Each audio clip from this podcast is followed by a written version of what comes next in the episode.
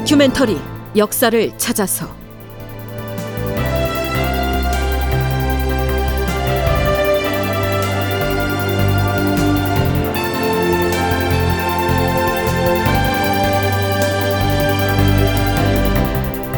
제 1168편. 창덕궁은 불타고 능양군은 속이 탄다.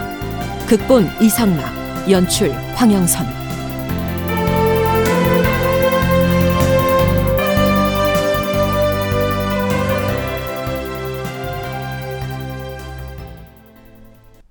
여러분 안녕하십니까?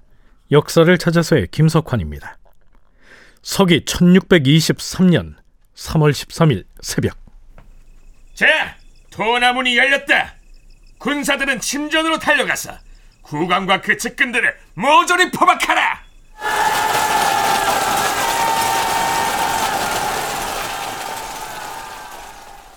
자, 이렇게 해서 반정군이 법궁인 창덕궁을 접수하는데요.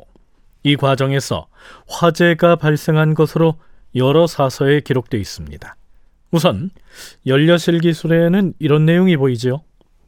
반정군이 도끼로 찍어서 돈화문을 열고 안으로 들어가서는 소리쳤다. 군사들은 장작을 가져와서 한 군데에 쌓도록 하라. 장작을 높이 폭에 쌓은 다음에 불을 질러라. 쌓아 올린 장작더미에다 불을 지르니 불이 궁에 연소되어서 불빛이 궐 안을 밝게 비추었으므로 작은 물건이라도 알아볼 수 있을 만큼 밝았다. 반정에 가담한 사람들이 집을 떠나올 때 식구들에게 오늘 밤에는 수시로 마당에 나가서 궁궐 쪽을 바라보거라. 만일 새벽이 되도록 궁궐에서 불길이 일어나지 않거든 거사가 실패한 것이니 그땐 모두 자살을 하도록 하라. 이렇게 말하고 집을 나섰기 때문에 장작에 불을 지른 것이다. 자, 그런데요. 그 장작불이 궁궐 건물들에 연달아 옮겨 붙어서 불길이 커진 것으로 되어 있습니다. 자, 그런데 광해군 일기의 같은 날짜 기사에는 조금 다르게 기술되어 있죠. 대궐이 불에 탔다. 광해군이 이미 궐을 빠져나간 뒤에 군사들이 궁궐에 들어왔는데 궐 안이 이미 텅 비어 있어서 사람들을 찾지 못하였다. 이때 군사들이 들고 있던 횃불을 잘못 버려서 궁전을 잇따라 태웠다. 능양군이 그 모습을 보고 호통을 쳤다. 지금 무엇들 하는 것이냐? 속히 훈련도감의 군사들을 불러다 불을 끄게 하라! 그러나 인정전만을 남기고 모두 불에 타고 말았다. 자, 그런데요. 반정군이 몰려오고 있다는 소식이 전해지자 젊은 내시의 등에 업혀서 의관 안국신의 집으로 피신한 광해군도 궁궐의 화재 사건에 비상한 관심을 보인 것으로 기록에 나타납니다. 문신 정재륜이 쓴 공사 견문록에는 이런 내용이 보이죠. 광해군은 대궐 쪽에서 불빛이 보이자 내시에게 명을 내려서 종묘에도 불이 났는지를 알아보라고 하였다. 내시가 살펴보고 와서 말했다. 전하, 종묘에도 불빛이 일어나고 있사옵니다. 그러자 광해군은 이 씨의 종묘가 내게 이르러서 결국 망하고 마는구나 라며 슬퍼하였다. 자, 이게 무슨 얘기냐면요. 반란군이 이씨 왕실의 조상들의 위패를 모신 종묘를 불태워 버렸다면 왕실의 성씨가 바뀌는 역성혁명이 일어난 것이기 때문에 그렇게 되면 이성계가 건국한 이씨 왕조는 망하고 마는 것이죠. 물론 당시 광해군을 수발하던 내시가 창덕궁의 불빛을 보고는 종묘에 불이 난 것으로 착각을 했던 것이지만 말입니다.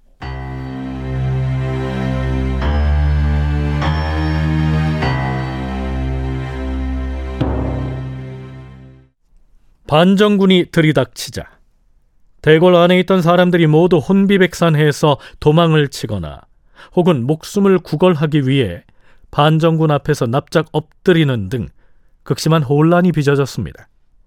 그런 상황 속에서도 의연한 자세를 보인 두 사람이 있었죠. 능양군이 창덕궁 도나문 안에 자리를 잡고 앉았다. 병조판서 권신을 비롯하여 당직을 하던 신료들이 허둥지둥하며 몰려와서 능양군에게 절을 하고 나서는 땅에 바짝 엎드려서 명을 기다리고 있었는데 유독 도승지 이덕형만은 절을 하지 않았다. 참고로 여기 나오는 이덕형은 이항복과 함께 정승 자리에 있었던 그 이덕형과는 이름의 한문도 다르고 본관도 다른 인물입니다. 너는 누군데 절을 하지 않는 것이냐? 나는 승종원의 도승지다. 전왕을 모셨던 신하로서 어찌된 일인지 영문도 모르는 채 어찌 낯선 사람에게 무턱대고 절을 하라는 것이냐?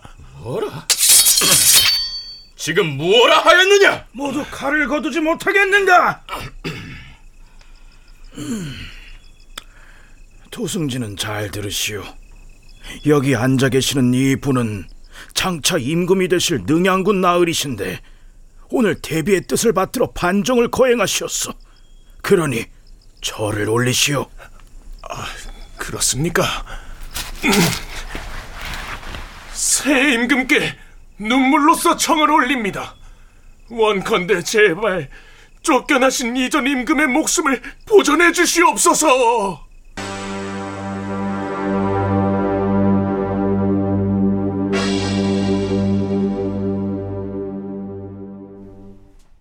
또 한 사람은 보덕 윤지경이었습니다.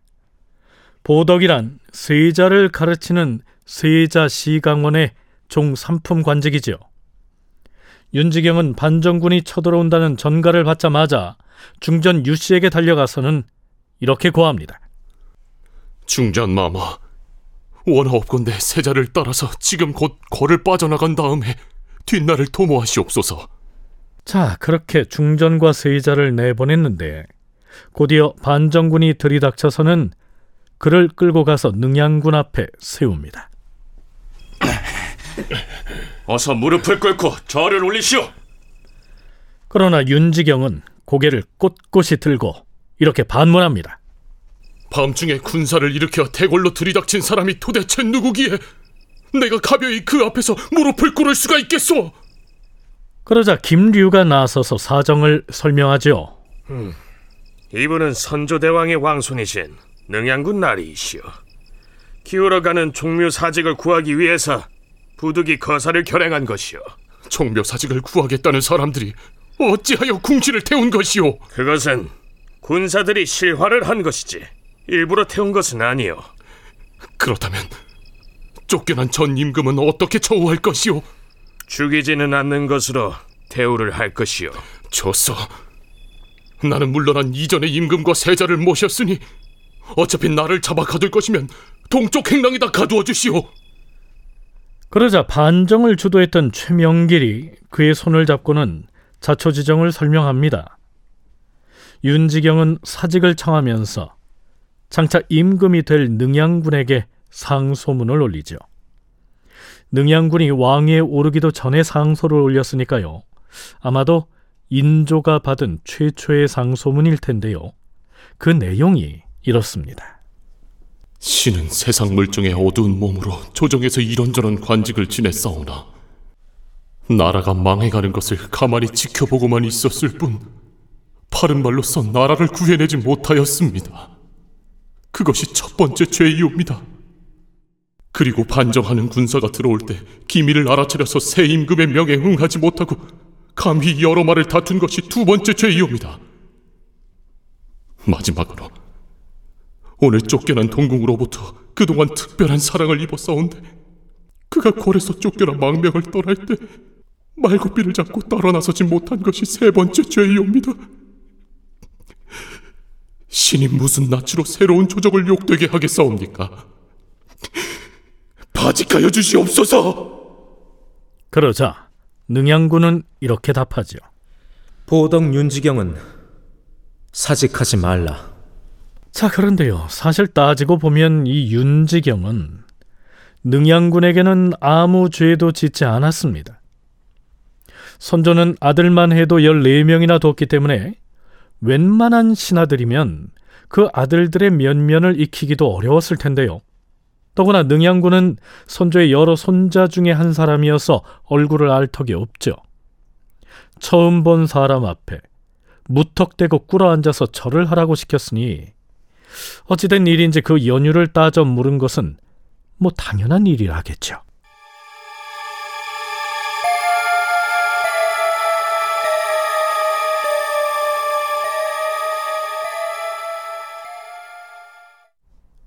반정 직후의 창덕궁의 상황은 매우 무질서하고 어수선했습니다. 이전의 임금인 광해군은 쫓겨나서 여염집에 숨어 있었고요. 능양군은 반정을 일으킨 세력 내부에서야 그를 국왕으로 옹립하기로 정했다지만 그가 임금이 되기 위해선 거쳐야 할 여러 절차가 남아 있었기 때문에 정확히 말하면 이때는 나라의 국왕이 부재한 상황이었죠. 다만 광해군이 쫓겨났다는 사실만 확실할 뿐 엄밀히 말하면 능양군이 아닌 다른 왕실 사람이라도 왕이 될 가능성은 남아 있는 것이었습니다. 연세대 국학연구원 김용흠 교수의 얘기 들어보시죠. 중요한 건 뭐냐면 반정 주체 세력이 그 중에서 능량군을 다음 왕으로 이렇게 밀었다는 것이고 능량군도 수용할 의지가 있었다는 게 중요한 거죠. 그래서 반정이 됐을 때 그 다음에 자기가 받아서 어떻게 말하자면 이 정권을 꾸려갈 것인가에 대한 구상을 했다라는 것이 중요한 것 같아요. 그래서 이제 이 능양군이 반정을 주도했다라는 거는 뭐 군대를 실질적으로 어떻게 뭐 지시를 내리고 이런 것이 중요하다기보다는 그 역할이 있잖아요. 임금이라고 하는 중심이 없으면 반정이 성공할 수가 없어요. 예, 그 중심을 잡아주는 역할을 확실하게 했다는 거죠. 자, 그런데요. 그날 새벽에 군사를 이끌고 도성 안으로 들어와서 창덕궁을 접수했던 반정의 가담자들 그 모두가 능양군이 왕이 되는 것을 기정사실로 알고 있었을까요? 동북아 역사재단 장정수 연구위원은 그렇지 않았을 가능성도 상당하다고 분석합니다. 특히 뒤늦게 가담한 이괄의 경우가 그랬을 것이라는 얘기죠. 이괄은요. 처음부터 모의를 함께 했던 사람이 아니었던 건 확실해요. 첫 번째로. 본인이 포섭될 때 어디까지 얘기를 듣고 포섭됐을까? 이런 거에 대한 좀 고민이 있고요. 그래서 만약에 누가 그 동조할 사람을 구할 때 자기 계획을 처음부터 있는 대로 다 얘기할까요? 내가 광야기를 쫓은 다음 왕이 될 생각이요. 이렇게 얘기할 것 같지가 않아요. 그렇지 않습니까? 자기 사욕까지 드러냈을 가능성은 별로 없거든요. 그래서 아마 이괄은 나중에 보면 흥한군을 추대하지만 원래는 인성군을 추대하려고 했다고 얘기가 나옵니다. 그거 봤을 때는 아마 능양군이 왕위를 계승할 거라는 생각을 안 한 사람들이 이괄 외에도 아마 상당수 있었을 가능성이 높다. 그런데 말이죠. 나중에 이괄이 반란을 일으켜서 한양을 점령했을 때 생존해 있는 선조의 아들 중에서 가장 연장자인 인성군을 왕으로 추대하려고 했다가 여의치가 않자 흥한군을 추대한 것만 봐도 능양군 같은 선조의 손자 계열에게 왕위가 돌아갈 거라고 믿는 사람이 얼마나 됐겠느냐 이런 분석입니다. 물론 반정을 주도했던 이귀나 김류 이런 사람들이야 애당초 능양군을 점치고 뒀겠지만 말입니다.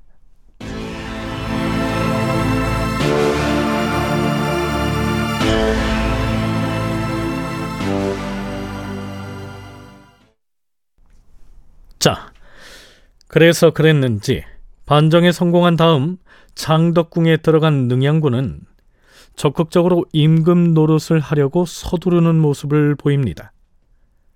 반정 직후에 이명한이 창덕궁으로 능양군을 만나러 들어가게 되는데요. 그는 광해군 때 좌의정을 지낸 이정귀의 아들이지요. 정재륜이 지은 공사 견문록에는 그 장면이 아주 인상적으로 서술돼 있습니다.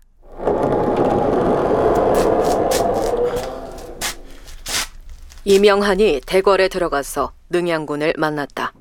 이때 인조는 아직 대비의 명을 받지 못했으므로 대궐 마당에 놓인 의자에 앉아 있다가 이명한을 맞이하였다. 아직까지는 왕이 아닌 탓에 어좌에 앉지도 못하고 대궐 마당에 의자를 갖다 놓고 어정쩡하게 앉아 있는 모습. 이것이 당시 능양군의 처지였죠. 거사가 성공했다는 말을 듣고 이렇게 달려와서 문안 인사 올립니다. 마침 마땅한 사람을 찾던 중이었는데 알았도다. 황공하옵니다. 하온데 신에게 무슨 임무를 맡기시라고? 내가 그대를 지금 당장 교리로 삼을 것이다. 그러니 곧장 과인이 명하는 일을 좀 해주어야겠다. 교리라면 홍문관 교리를 이름이옵니까? 그렇다. 지금 내가 그대를 홍문관 교리로 임명을 할 것이니 이 길로 홍문관에 찾아가서 장유를 만나도록 하라. 장유는 역시 인조 반정에 참여했던 인물인데요. 이때 장유는 36살로서 28살의 이명한보다는 8살이 위였지요. 그런데 능양군은 이명한에게 무슨 일을 시키려고 그랬던 것일까요? 지금 홍문관에 가서 장유와 협의해 서둘러 교서를 지어야겠다. 교서라면 반정 교서를 이름이옵니까? 그렇다. 우리가 왜 반정을 일으켜서 전 임금을 폐하고 새로운 조정을 꾸리게 되었는지를 조선 팔도에 널리 알리는 교서를 반포할 것이다. 그러니 당장의 장유에게 찾아가 함께 교서를 짓도록 하라.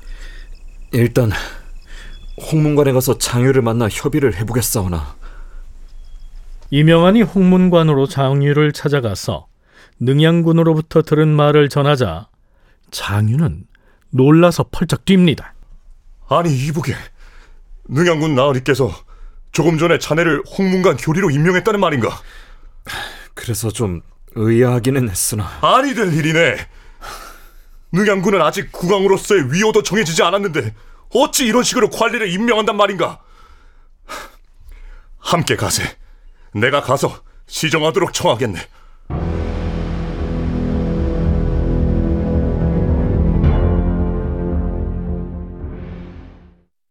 자, 그렇다면 능양군이 광해군이 물러난 그 보위를 차지하기 위해선 어떤 절차를 밟아야 할까요?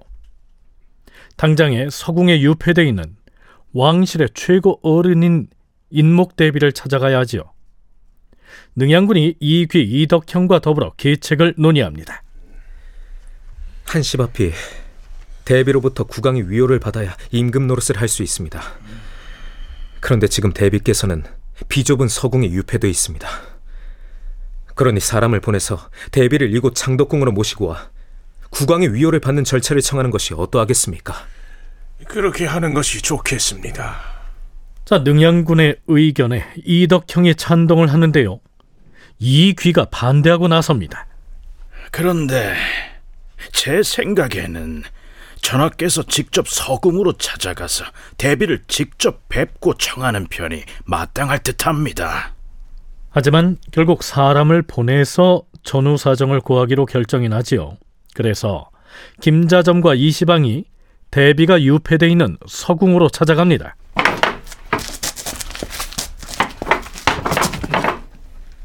대비마마, 창덕궁에서 이번에 반정을 일으킨 일을 아뢰고자 사람을 보내왔사옵니다.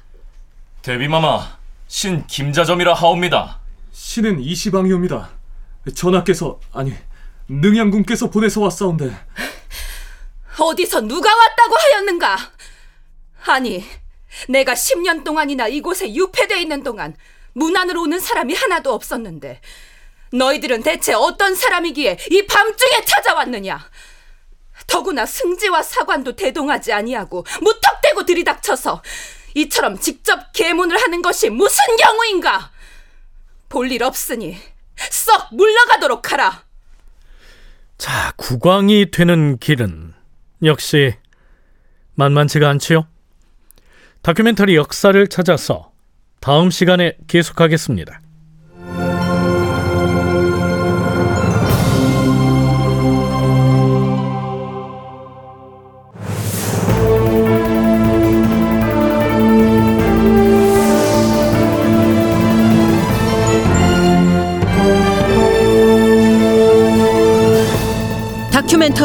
역사를 찾아서 제 1168편 창덕궁은 불타고 능양군은 속이 탄다 이상락 극본 황영선 연출로 보내드렸습니다.